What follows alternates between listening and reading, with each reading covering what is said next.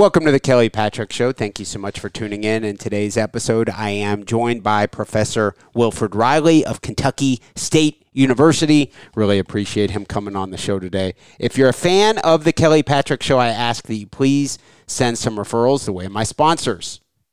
The title sponsor of the show is Louisville Combat Academy, located at 7908 Beulah Church Road, Louisville, Kentucky 40228. They have a great MMA program, but also, even if you aren't planning on fighting in the cage, they have a great jiu-jitsu program for adults, female-friendly classes, and a great kids program also. Check out Louisville Combat Academy. Heidi Solars Coots. Heidi is a licensed clinical social worker and licensed clinical alcohol and drug counselor, specializing in treating treating anxiety, depression, trauma, and addiction with a mindful and holistic approach. Heidi is actually my mother, and I can attest she is a saint. Call her at 502 457 1823. Virtual and telephonic appointments are available anywhere in the United States. Veercast Digital Media. Veercast Digital Media at veercast.com. Matt McCarthy runs Veercast, and he is also the producer for The Kelly Patrick Show. They do video production, aerial drone photography, photography, web design, and podcast production. Contact them at info at veercast.com to start your own video show or podcast. Also, my health insurance practice, Benefits Analysis Corporation. Based in Troy, Ohio, I work from my Louisville, Kentucky office. I can help anyone in the United States with their health insurance needs. I'm an independent broker for health insurance solutions for individuals, families, Medicare eligible individuals, and also groups. I can also write life insurance, and long term care. If you want to support the podcast, please send me some referrals. 502 386 0978. Welcome to the Kelly Patrick Show. Thank you so much for tuning in. In today's episode, I am joined by returning guest. We have Professor Wilfred Reilly. Uh, Professor Reilly is an American political scientist. He is a associate professor of political science at Kentucky State University. Not originally a Kentuckian, but being that I'm here in Louisville, Kentucky, you are at Kentucky State University. Professor Reilly, thanks so much for coming back on the show with me. Yeah, glad to glad to be here. Um, you specialize in a few topics that don't appear to be going away, um, and, and, the racial uh, uh, conversation in our country that is used, whether it's for political uh, reasons or whatever it is, but the, the concept of racism and the different approaches to discussing uh, those types of topics are, of course, very fascinating to me. I think, you know, a lot of your writings, your essays, and your books, just as a quick summary, I, I, I told you before we started recording, I recently finished reading Hate, Crime, Hoax which was a book you released in February of 2019. Then, since then, you, you do have a, a uh, uh, another um, book that that came out, um, Taboo: Ten Facts You Can't Talk About, which I haven't read yet but that looks very intriguing to me. Um, somewhat consistent with that type of a conversation, also. And you will soon have a, another uh, uh, book to be released that is Lies My Liberal Teacher Told Me. Um, before we jump into some of the, the, the topics I'm most intrigued with, what can you tell me about your upcoming book release, which is Lies My Liberal Teacher Told Me? Um, Lies My Liberal Teacher Told Me is it's actually my first major press book. It's released with Harper Collins or with one of their interior labels, a Bombardier or something like that. But I mean, so it was a bit of a I love working with Regnery, but this will be a larger print run book and so on down the line. And the basic idea behind the book was we've seen all of these books for decades that kind of critique what used to be the mainstream American take you know, like Horatio Alger, there are no real racial problems in this country. I mean, this this kind of was said, this jingoistic take on fighting the Indians through maybe the 50s. And then you had, you know, lies my teacher told me and bury my heart at wounded knee and all these famous texts saying, well, you know, the USA is to some extent imperfect. You know, this is what actually happened during the Indian Wars and so on. And like I'm, you know, I'm a man of the right, but a lot of that was pretty valid. Like, yeah, slavery's bad, okay, but it, no one's really looked at uh, what the people that are in control have been saying for the past 60 years. Because the reality is that for decades, the USA hasn't been an extraordinarily racist country. It's mildly, quote unquote, taboo to say that. But I mean, we've had pro minority affirmative action in place since 1967. Certainly didn't hurt me when I applied to law school, you know? Um, the educational system, like right now, if you look at the social sciences, 18% of professors identify as Marxists or communists. And this has been the case since the social revolution in the 60s and 70s. So the idea that the school system today is run by you know guys in cowboy hats talking about Teddy Roosevelt is is simply fictional. So what I'm doing is looking at whether the people that have been telling us about the horrors of the past for the most recent 50 years have been any more honest. And what I find is no, like I do all the good social science stuff. I read a bunch of textbooks, which is not extraordinarily fascinating, but was something I did for six or seven months. Um, I look at the content of curricula, like the 1619 projects, educational curriculum, so on down the line. And in the end, I say broadly, first of all, we need to critique the people that have actually been running society, at least at the intellectual level, in the recent past as much as we critique those who who came before them. We don't do that a lot. We still pretend it's endlessly 1954 and i also point out eight or ten specific things that most people believe today that are crazy. Slavery was almost unique to the western world. It was especially brutal here. That's just not true. I mean the aztecs ate their slaves. Slavery was something that existed throughout the full sweep of human history um, I mean, we go back to Sumeria. I had a small research team on the book, and I mean, one of the first human words was slave. Like the Sumerian graphic for mountain warrior and chains was their word for slave. They fought like the great mountain tribes from the Zagros and so on. So the one of the first human words was like guy from the other side that I've captured.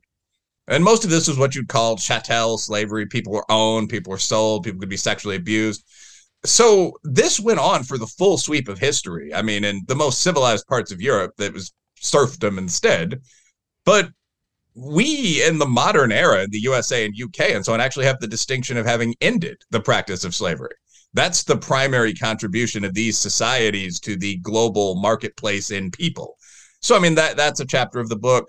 I talk about the Native Americans who I have a great deal of respect for for another chapter, and I point out that they were, you know, great warriors and surprisingly, some might say civilized, but they weren't any more peaceful than anybody else. They weren't damned environmentalists. I mean, they wiped out every large animal in North America when people arrived here from the motherland and across the European land bridges.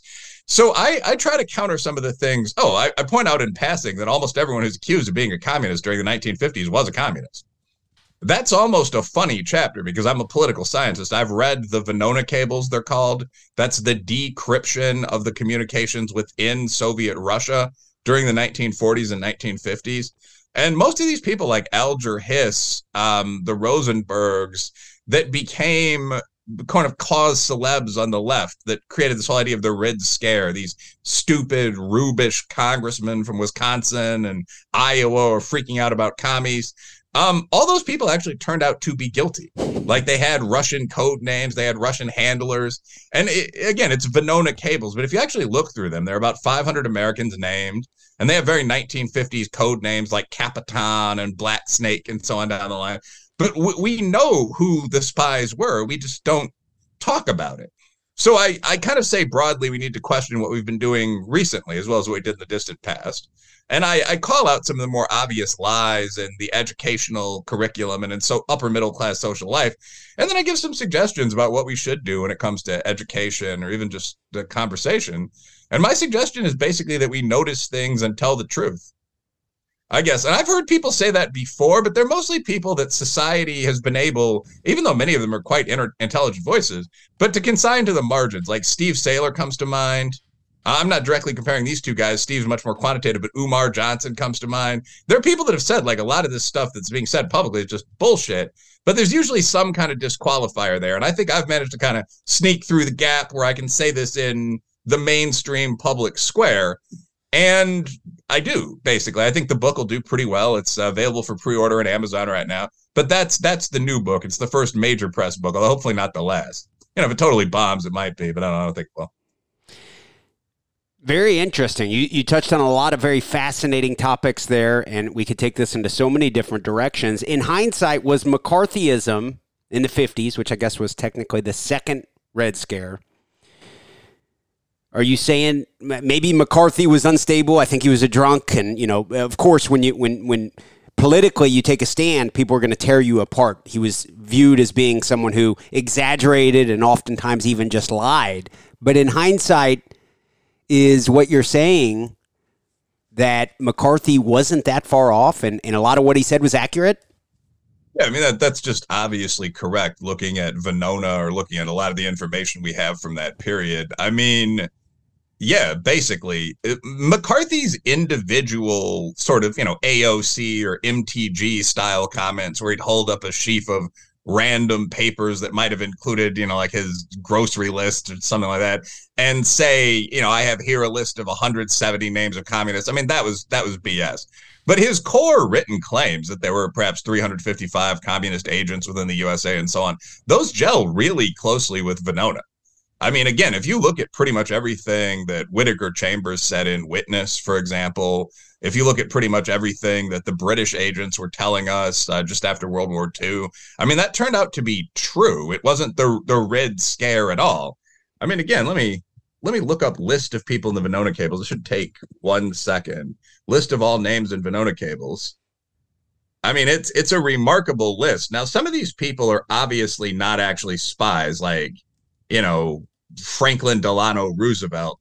But I mean, like, of the people that probably were that have code names, and I don't want to libel anyone. People might correct some of this by saying on a popular podcast, but like William Malisoff, the owner and manager of United Laboratories, Robert G. Miner, who was our big dog in the Office of Strategic Services that precedes uh, the CIA in Belgrade, uh, Frank Oppenheimer, so, I mean, there were members of the Oppenheimer family who were allegedly communist spies and not proven, but this is touched on in the movie Oppenheimer. You know, so on down the line. Um, obviously, Rosenberg, yeah, Alger Hiss, lawyer involved in the establishment of the United Nations. Recall that he was a State Department and UN official. Uh, David Greenglass, a master machinist at Los Alamos, who was eventually sentenced to 15 years for his role in the Rosenberg ring. Harry Gold. I mean, so these are these are pretty well known people, and they actually just were communist spies. I mean, so that the idea that we were in a near existential conflict with this other nuclear power, I mean, Red Russia, and they were sending men into our country to try to find secrets. I mean, that was that was 100% true. I mean, that, that's the basis of every James Bond movie and so forth, but also of many a real world text. So to hear people say now, well, this was this sort of scare, they were looking for communists under the furniture. No, like the communists were there. I, I, wouldn't be surprised if the same thing is done uh, 10 or 15 years down the road with our wars with the Arabs. I mean, so 9 11 and then the Patriot Act, like, could easily be presented as kind of frantic Islamophobia, not 9 11 itself, but the reaction to it. The simple reality is, I mean, there have been, if you talk to anyone who's in the intelligence business, I mean, there have been dozens of terror plots thwarted since 9 11.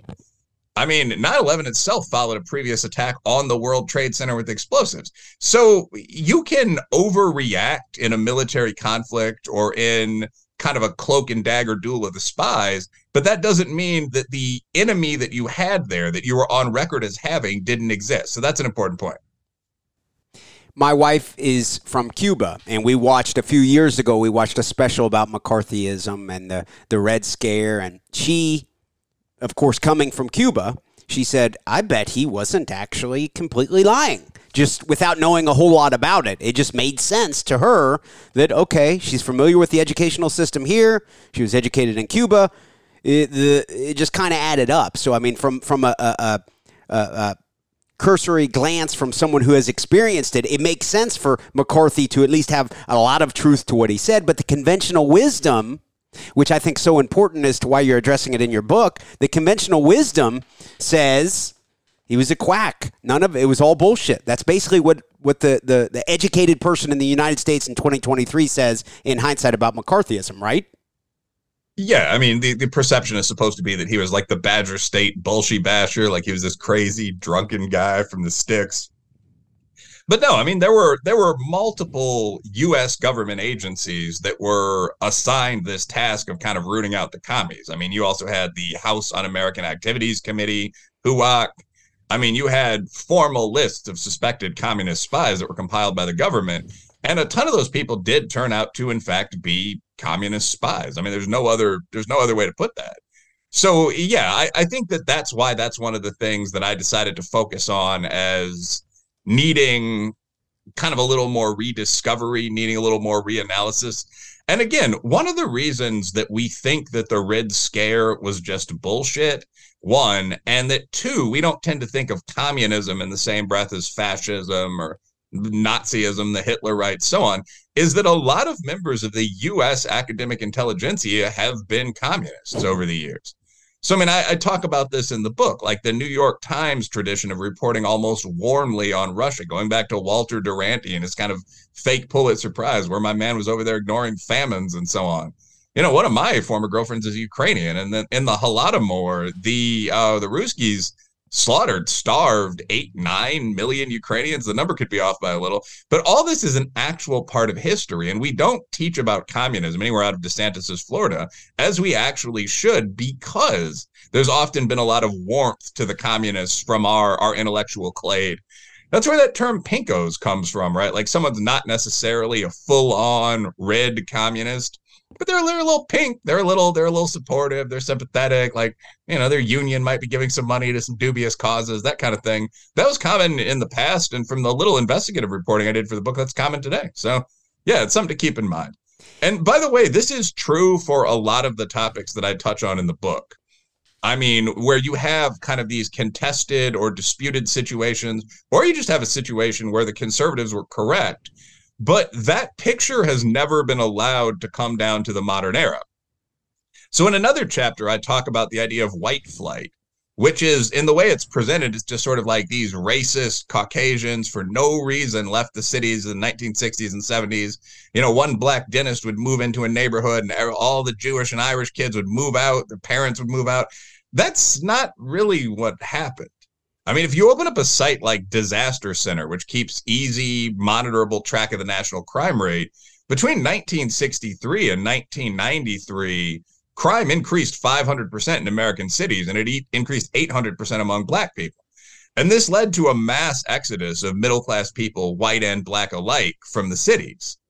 Um, and this was exacerbated by other things that are falsely presented, like direct integration busing, for example where cities like Boston would almost take this purely blank slate approach to trying to get kids to go to school together. So you take Southeast, South Boston, which is a white ghetto, and you'd integrate it with Roxbury, which is a black ghetto. And in the first year this is done, you have a, a hundred fights that lead to hospitalization. And p- parents start moving their kids. It's true for whites and blacks. So you see the school system shrink to half their former population, a quarter of that for Caucasians, and no one's supposed to discuss why. So you have these broad sweeping terms like cowardly flight that are used that don't at all reflect reality. I mean, the reality is that from the 1960s to today, education in almost every big city collapsed. You know, 80% of the white kids left, the top 50% of the black kids left. The population of the schools is down unless you have a Hispanic influx, which is saving some of them. Solid, hardworking immigrant kids. But I mean, for most of them, the population's down by more than half, kids there aren't left aren't the best academically. So you have these systems like Baltimore where you see like 3% of the people read at grade level and so on.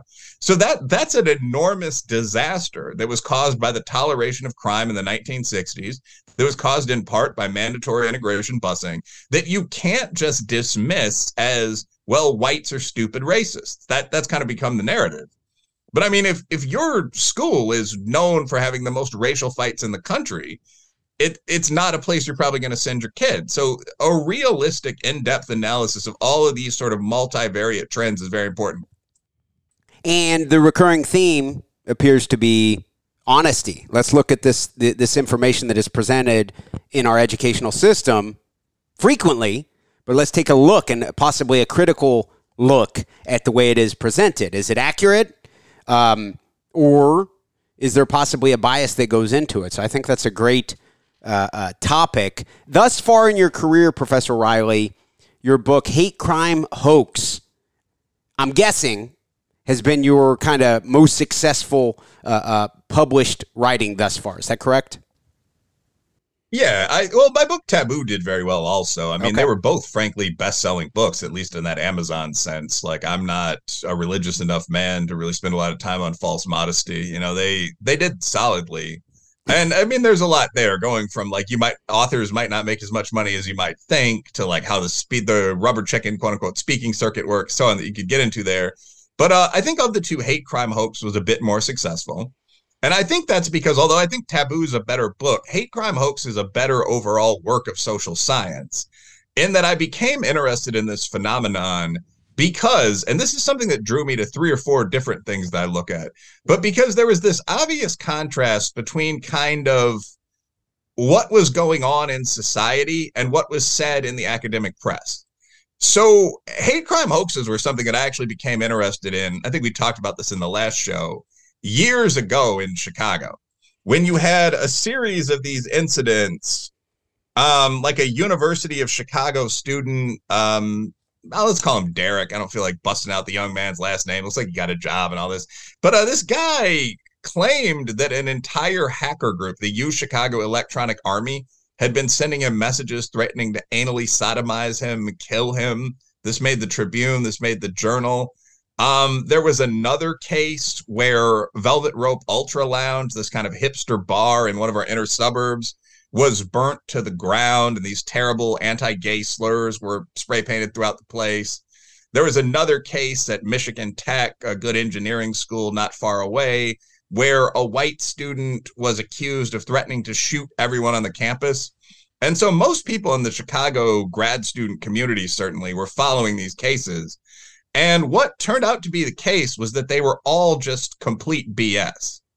Um, the Derek kid was, I mean, I guess he just had two computers or two routers or something. He was just sending messages to himself. And he set up a couple of Facebook accounts or something like that. And the feds were able to find that out pretty easily. The Velvet Rope Ultra Lounge case turned out to be a situation where the owner of the club burnt his old business down to get insurance money you know, and you can make some jokes like owing money to people in the nightlife business in Chicago is pretty risky. Like you gotta gotta pay those debts. So he went out and uh, set the business on fire. This wasn't found out until years later in a separate DUI trial. But I mean, I was reading the papers when it was found out. The Michigan Tech kid turned out to have actually said during a period when white and black fraternities were fighting or something, I'm going to shoot every other student, especially a black man I see on campus tomorrow, a smile in the sense that like we're all engineers we shouldn't be out here brawling it was a totally non-threatening post it was clipped by a campus rival of his and screenshot this is on twitter or yik yak to make the guy look like a hate criminal. And so again feds got involved and it took months for him to clear his name. They had to dig up the original posts on the app and all of this. But i mean it struck me that like bang bang bang there were three of these cases in about a year and a half and they were just all fakes. So i was curious about how often that happens and reading the academic journal articles like Barry Levin, who I have a great deal of respect for as a scholar, good guy, but they were all using this very narrow methodology where the the sort of definition of a hate hoax was, you know, a case that's formally reported to the police and then formally reported by the police to the FBI, which can take a year, as a hoax, where the the person that claims they were the victim of the attack doesn't later come forward and say they staged it basically. Like it's it's that precise or nearly so. And what i did was expand the definition a little bit and look for cases that were nationally reported as incidents of hate with at least one major media story talking about this incident of hate. Like the university of missouri uh, alleged racial fighting all these nooses that were being found on college campuses and in nascar garages all this stuff um, where that that claim collapsed, where it turned out that for any reason someone did this to themselves, sure, but also it was a prank. Also, it never happened. The story collapsed, and where that was reported. So I had a four part matrix. Anyway, blah blah blah. But by using that standard, I found that within about a five year period, there were 409 in the original book of these these hate hoaxes. or hate narrative collapses. You could say this has been debated, as I understand, at some small conferences. But like, I mean, most of the most famous claims of alleged racial hate, Jussie Smollett, Covington Catholic, Yasmin Seweid, and two out of these three are just open like police reported crimes. But I mean, like, but going on, I mean, like Duke lacrosse, you know, Goucher College, Wisconsin Parkside with the list of death threats to all the black students and the nooses. Uh, Kansas State with the epithets written on vehicles. I used to have a prepared pat speech where I'd read 20 of these, but I'm, I'm doing pretty well off the head. You know, but like all of them turned out to be fakes. And so you get into the question of why does this happen so much? To the point where, like, if you look at a very prominent case of this, if you look at Bubba Wallace, or you look at a, uh, what Carlee Russell a couple days ago, like a white guy, probably motivated by racism, snatched me off the road, threatened to rape me, took pictures of me. The odds that that's going to turn out to be fake are really high. I mean, above 50% for some subsets of cases. So I, I think it was pretty enterprising to dig that out. And then you get into the question of why is this happening, which is fascinating, and I think gets into the power we give victimization and so on. So that was that was that book. Very fascinating topic. Um, certainly relevant in 2023 once again, as it doesn't seem that the the idea of utilizing racial tension for the sake of political power, it doesn't seem like that's going away. so you, you writing these books and you being familiar with the, the, the reality of it because uh, someone tuning in who's not familiar with you professor Reilly they could say professor Reilly he's pandering to uh, you know alt-right white guys or he's trying to be the next larry elder or you know he's trying to be a whatever pejorative you want to use for it but i, I have a feeling getting to know you um, through our, our episodes, but also uh, following you, of course, on online, reading your book, reading your essays. That that is not actually your motive. your motive is instead to bring the truth to a lot of the situations. And d- does racism exist? Is there some r- white guy out in the mountains who hates African Americans? Probably, hopefully not many of them, but yeah, it seems like there definitely is. Um, but I do think it's it, your your focus, and correct me if I'm wrong, to instead look at it from a truthful lens instead of a hey guys, let's not allow this to just manipulate everyone and use your emotion against you. Instead, let's try to take a realistic look at what's going on. Yeah, I think that's correct. I mean, so something I mentioned earlier, and that I've I heard a lot of the uh, kind of edgier thinkers I mentioned earlier before, by the way, say is just sort of noticing things. Like my goal is describing things that I see as a researcher, and I, I think I use more advanced quantitative models when you look talk about multivariate, linear, and logistic regression and so on than a lot of people in social science in general, and certainly than a lot of people who are uh, kind of on that intellectual dark web right. But I mean, it's just sort of testing out things that I notice to see whether they are true, or testing out things that I perceive to see whether they are true. And again, that idea is not original to me, but I think very off, very often there are obvious trends in society that smart, ordinary people, and this idea goes back to Tom Sowell, it goes back to Charles Murray, so beyond even kind of the edgy stuff, like this is something that most well-known heterodox writers have said. Like there are things within society that seem inherently obvious to most people. Charles Murray has a great one page on this in Losing Ground, where he says, like, if you go to a bar or a country club lounge, and this could be blacks, whites, Jewish Americans, at this time, those are probably a little separated in those those two venues. But you'd hear people say things that seem pretty obvious, like you know you could stop most crime by just locking up the criminals. Or you know most people aren't extraordinarily good. So if you give as much in welfare in a state like Michigan at the time as you pay at a $12 an hour job as a hardworking mechanic, a lot of people are going to choose to sit on an ass and not work. I mean, so these claims strike most people as incredibly obvious. They are because of the ideological slant and because of how crude they might sound. They're very frowned on in academia. And one of my interests is in testing them and i find out kind of getting to the point here finally that they almost invariably are true. I mean like like most political scientists i'm keeping an eye on the example of el salvador used to be the most violent country in the world By the way, the most violent countries in the world have almost always been Caucasian, Hispanic countries. They're not Black Africa. They're not Eastern Europe. It's not anything you'd expect. It's just, Ooh. it's that cocaine strip there, like Guatemala, El Sal, Nicaragua, some of the islands that touch on that, Jamaica, the Dominican. Um, I guess one of those is a black country. But it, it, the president of El Salvador, Bukele, just got tired of that and essentially locked up the most violent 1% of young males and crime dropped 90%. It's now the safest country in Latin America. I mean, as I understand, murders went from a peak of 100 per 100,000 people per year to like six per 100,000. So, like, I'm watching this and I'm, you know, analogizing that to depolicing in the USA, but the results are exactly what you'd expect without all this sort of frenetic bullshit about lead pipes and root causes and so on. If you lock up young fatherless men, you'll have less crime. Um, another thing that I did I really have to do this as a full on academic paper sometimes so I can cite it. But I mean, in, in terms of that, like private classroom sessions level of survey, a few hundred copies, um, I assumed the idea of white privilege was pretty much bung home. Like there'd be a bunch of things that would predict how easy a life you've had. Um, for example, having two parents, uh, growing up in an urban as versus hard scrabble rural area, like farm kids work hard, being, you know, male instead of female. So using a 100 point scale, I actually put together these scores for a group of several hundred people and ran them through a regression model to see what predicts how uh, privileged you are, how easy your life was. And the number one thing is just social class. Like, I mean, about 70% of how privileged your life has been, how easy your life has been in terms of things like didn't have to work a hard job in high school, had an unpaid internship and was able to enjoy that, never been in a fight. 60 to 70% of the predictor there is just how much money your dad and mom made. I mean, so again, it's just a perfectly practical assumption. Like, yeah, sure, there's some racism, but poor white kids don't have it easy either. Let's see which has a bigger effect, and I'm betting it's class, and it was it was class.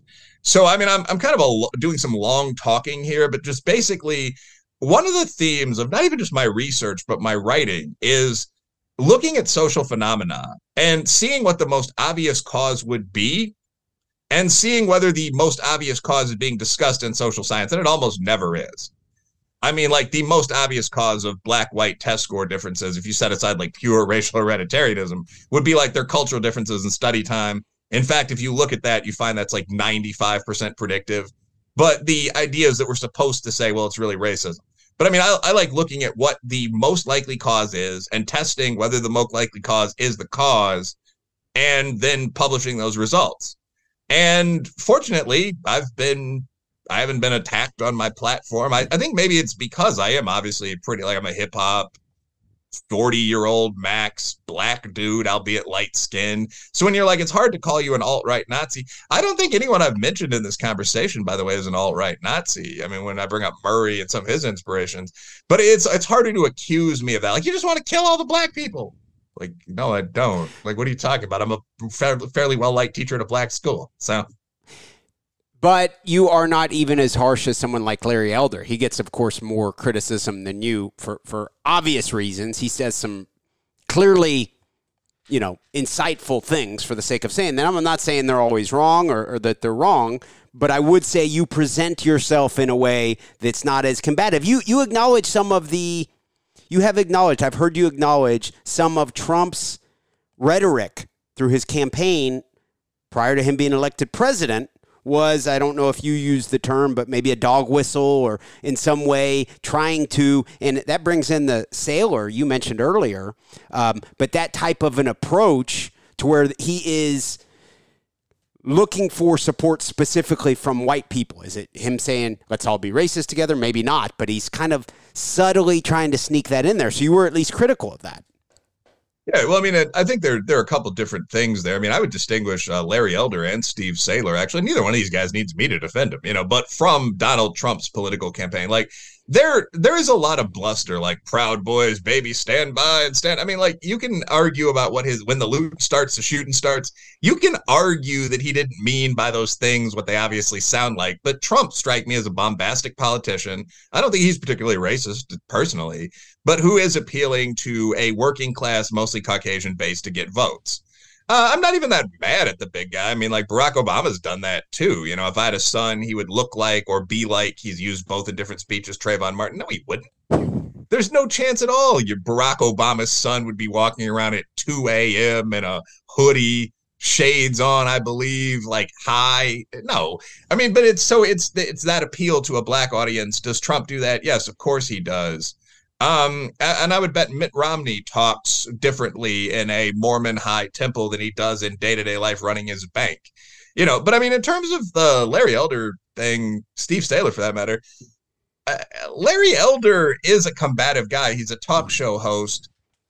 I've never heard Larry Elder say anything that's wildly off the like Larry Elder's a pretty confident black man. He still lives in South Central. So there's a difference between like, okay, this guy can be a little bombastic on the air and this guy dislikes black people. I do think there are some black conservatives that don't much like black people, by the way. Like it is kind of suspicious the only thing you ever talk about is not libertarian economics or like I'll talk on Facebook when feminist friends ask me about my views on dating and so on. So I mean, like if the only thing you ever say is black people, low IQ, I mean that that is a little suspicious. Uh, Steve Sailer, I think strikes me as kind of a stats nerd. The funny thing about Steve Sailer, and obviously because he's been completely blacklisted in the mainstream, I mean, he does some writing for outlets like VDare that, frankly, in terms of at the outlet level, I disapprove of. I, would, I mean, like, yeah, I'm a black guy, so I'm not going to endorse like American Renaissance. I debated the founder once. But in terms of the things Steve himself has said, it's kind of a weird situation because they're all completely mundane and non controversial at the level of the statistics, at least. Like right now, his research project is looking at how murders, but also car wreck deaths have tracked up uh, following George Floyd's killing. And like, if it weren't that guy, like this would be publishable in a you know, mid to high level journal. I've read through the graphics. You know, I think that so you get into a weird situation there with him and with that whole space of people like Bo Winegard might be at this level where a lot of people that are very influential see these claims. Like these, these are people that have 100,000 Twitter followers, published several books, but where the person who made the claim is almost uncitable. So it's eh, there's a bit of a wink nod to it. Like I don't I don't know if people view him as a mild personal bigot or something, but I, I don't know anyone who thinks Steve Sailer's a Nazi. I also don't know anyone in academia who would cite Steve Sailer in a research paper. Mm. So that that's kind of a weird zone there. Um, so two different positions for both of those guys, Elder and Sailer. For me, I guess again, because it's so hard to call me alt right, um, I just don't get that a lot, and people tend to engage with my data a bit more. And I guess why is it harder to call me alt right than uh, Elder? Because I'm a couple of decades younger and sort of a urban guy. Like Louisville area is the smallest place I've ever lived. Frankfort now is actually the smallest place I've ever lived. Um, and I mean, it's the capital city of a state. If you read through my comments on dating, I'm not particularly prudish or frightened by at least the earlier waves of feminism.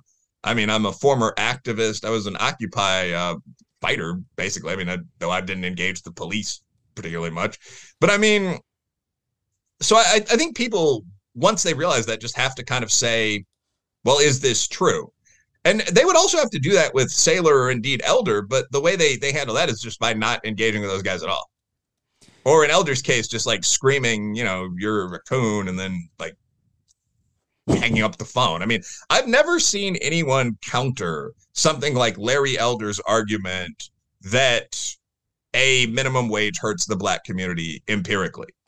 Now, there are counters to it that I've heard at political and economic conference events but I mean, I, have never heard a black left leaning politician just say, well, no, the problem is that Elder misunderstands that corporations can easily take funds from executive bonuses and give them to poor workers. It's just always like, nah, he's a coon.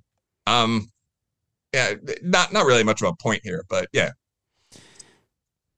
Professor Reilly, um, we are recording the episode today, July 24th, 2023. In recent news, the topic that I would consider you to be an expertise, an expert on, raise the roof there. Your area of expertise would be involved with affirmative action in the United States. I'm looking at the Wikipedia page. It says in 1961. In 1961, there was a, a piece of legislation passed, an executive order issued by President Kennedy. And based on my understanding, which is minimal, we have had different degrees of affirmative action in this country, which, at least looking at the Wikipedia, it looks like it progressively got to where it accepted more and more people uh, to try to help uh, minorities and underprivileged groups in the country to get into schools and different things like that until it came to an end recently. At least that's how it's presented. Professor Reilly, if you could please give uh, uh, myself and the listeners a, a, summary. What is affirmative action in the United States? How has it okay. worked over the years? And then what is the most recent news? What is the true story of what has happened? Well, affirmative. So there are a couple different questions there. I mean, affirmative action can mean two things. One, it can mean taking any positive action to help disadvantaged people, which I tend to support. If you look at some of the things that India does, for example.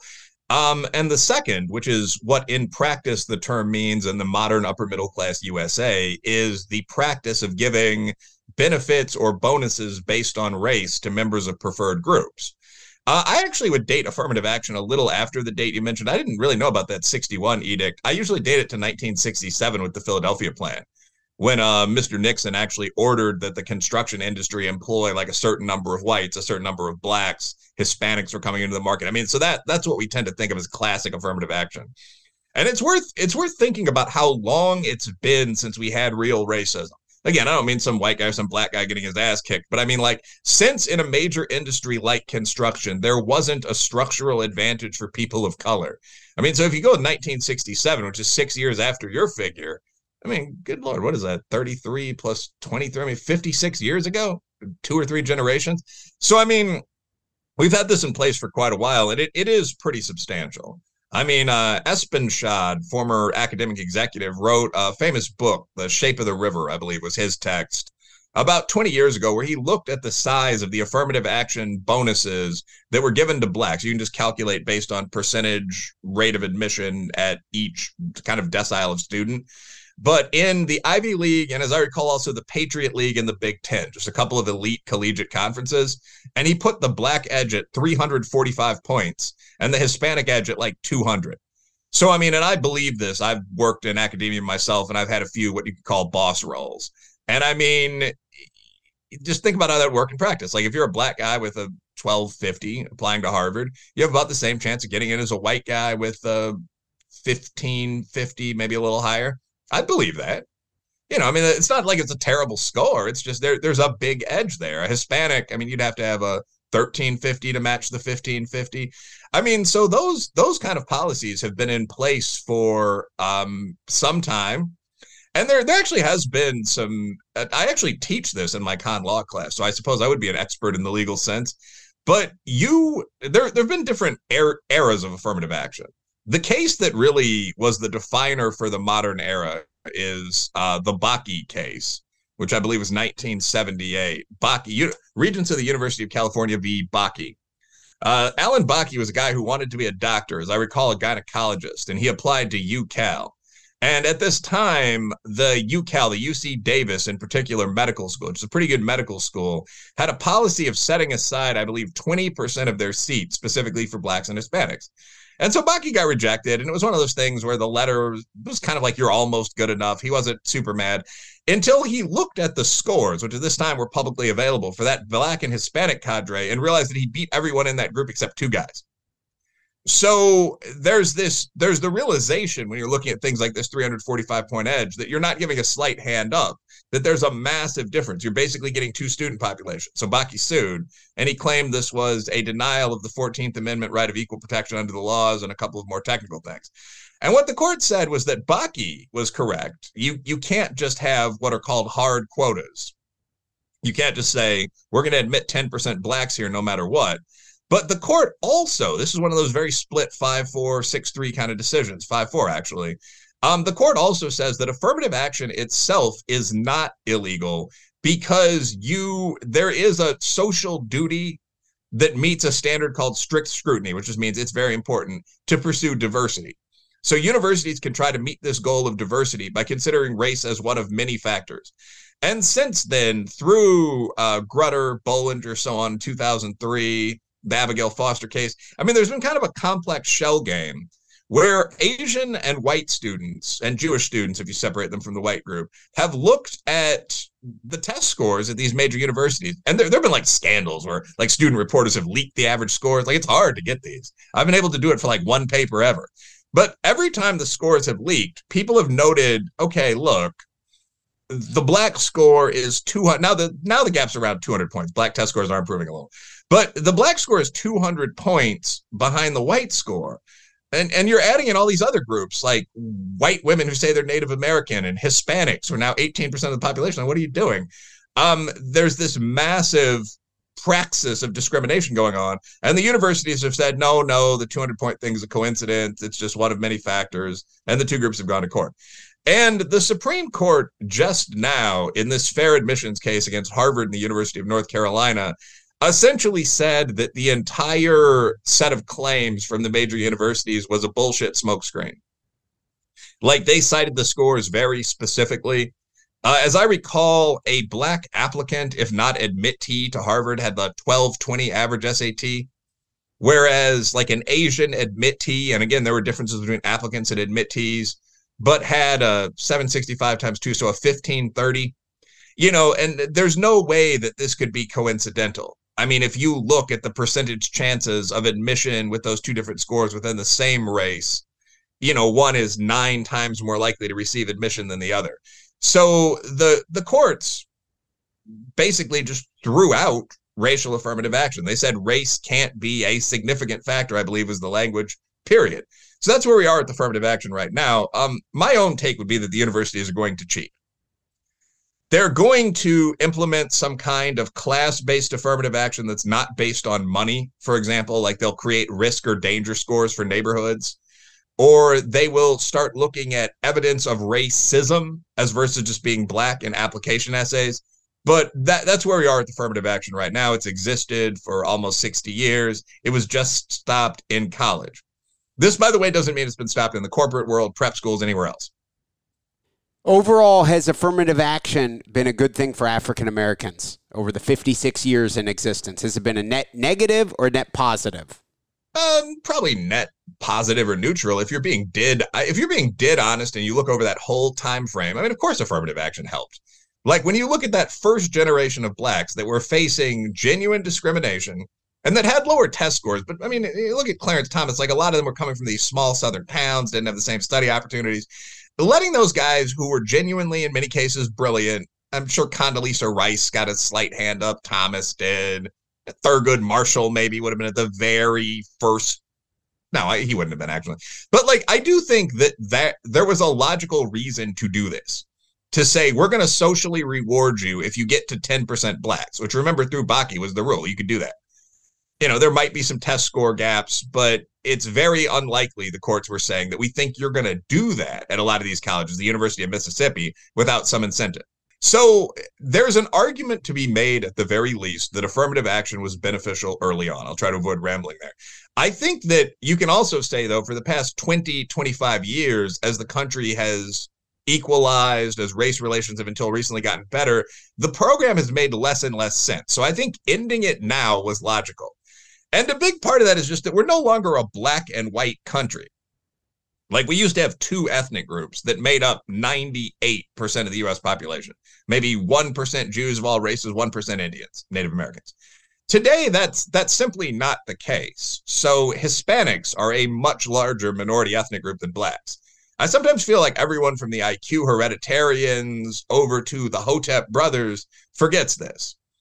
I mean, so when you look at like low scoring minority students, a far larger percentage of those are going to be Hispanic than black. That's just a reality.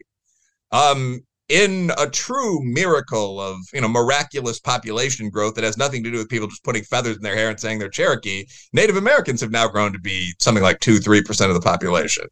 Um, Asians, who are more disadvantaged than advantaged by affirmative action, but still obviously minorities, are seven or eight percent of the population. So when you today say, well, we want to give minorities an edge over whites, you're saying something that's kind of nonsensical. Like, why would a Caucasian Hispanic from a Criollo family receive an advantage over the Appalachian son of a coal miner? It's very, very hard to piece that together in your mind and make that make sense if you're a fair minded person. So, more and more people have started lobbying questions like that at affirmative action why would you prefer the Criollo Hispanic guy certainly over the Asian son of a successful shopkeeper? So, like this fair admissions case was brought primarily, if not entirely, by Asian plaintiffs. And their argument would be that, you know, whether you do it explicitly or not, limiting each group in a collegiate environment to its population percentage hurts East Indians or Koreans more than it does whites. Like, i.e., if you just allowed open competitive admissions to Harvard, you'd wind up with a Harvard that's probably, I'm pulling this number directly out of my ass, but 40% Asian, um, you know, probably another 15% Ashkenazi. I don't, East and South Asians might even be different populations there, a fair number of West Africans. So even if you don't have a lot of Hispanics there, you can't say that's not diverse. Why not just let everybody compete? So that that I think was a very powerful argument that it's absurd to advantage a Chilean guy over a Vietnamese guy based on like large scale, high level group membership. That, that didn't make sense to anyone. And I, I agree with that. Okay. I have two daughters. They're both in high school. One of their friends posted something on social media toward the beginning of this month, right around when the Supreme Court decision came down. And it was an Asian friend of hers. She posted on social media, Oh God, why can't we ever catch a break? And it was related to the affirmative action ruling. And my daughter, very innocently, she's, you know, I, I try my best not to come across as a conspiracy theorist or anything, you know, that's, that's, um, you know, hateful or anything like that. In all seriousness, that's a very important topic. Um, For sure. But she asked me to explain to her what that post meant. And I tried to put it into words as best I could, tried to say, well, actually, the Asians are disproportionately uh, disadvantaged by this. So this kid's obviously, uh, uh, you know, uh, very confused. I know we don't have much time less left in the episode, Professor Reilly, but how would you address that? What was the ruling? Why would an Asian high schooler present it as they are uh, uh, sad at the ruling from the, the Supreme Court? Well, what I would say about the ruling itself is so what the court said is that you now can't discriminate against anyone in admissions based on race. Uh, and some black people think that's unfair because they faced so much discrimination in the past. But beyond that one group, uh, arguments against that don't make a lot of sense. That's how I'd present it, you know, conservative but not fanatical, and just also a factual description of what happened. Um, the Asian thing, I think, is an example of the kind of brainwashing that I'm rebelling against with my new book, Lies My Liberal Teacher Told Me, available now on Amazon.com. A good book. But anyway, like, but I, I do think it's an example of how that conventional liberal perspective about almost everything, like even like sexual liberation.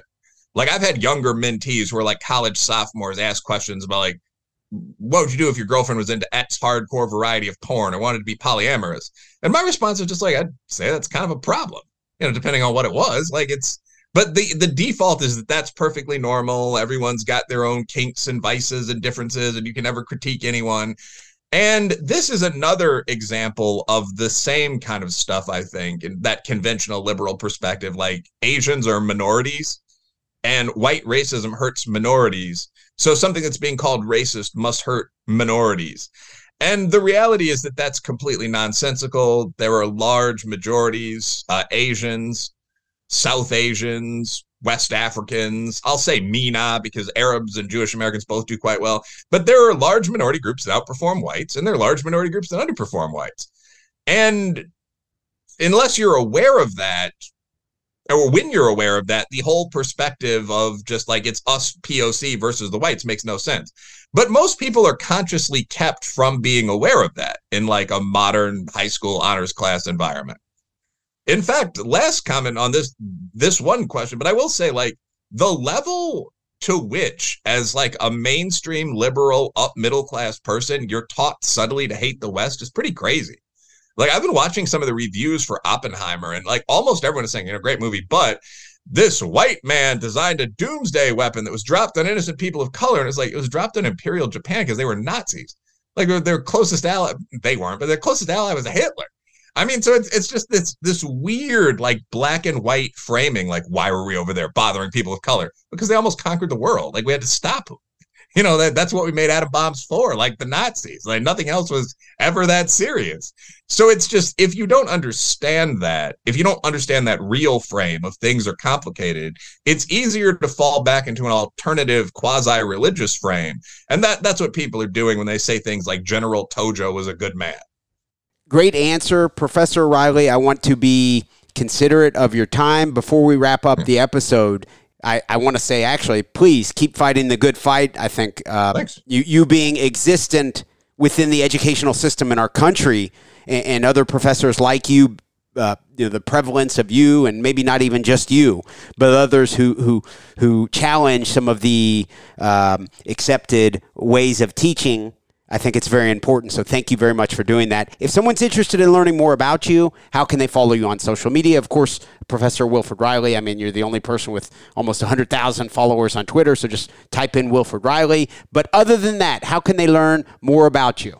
I'm a really easy guy to follow online, actually. Like, I'm, like I said, I'm just now hitting the 40 mark. I was in the nightlife business for a while in Chicago. So I'm very wired in. I mean, I, that's, that's my old Facebook and all that. Like, if you just Google Wilfred Reilly, you'll find my website, albeit through my college. You'll find Twitter, where, yeah, I have 93,000 followers. You'll find FB, Wikipedia. I mean, pretty much all that that sort of content, YouTube. So if you are interested in hearing more of my opinions, just uh, look me up. I'm at that. I always say I'm at that level of kind of quasi fame where I'll still like banter with you online and so on. I spend probably two hours a day across my social media platforms. So yeah, if people want to look me up, just search my name. Great stuff, Professor Wilfred Reilly. Thank you very much. All right, thanks, bro. I want to thank everyone for tuning into the Kelly Patrick Show. Of course, we will have another episode out soon.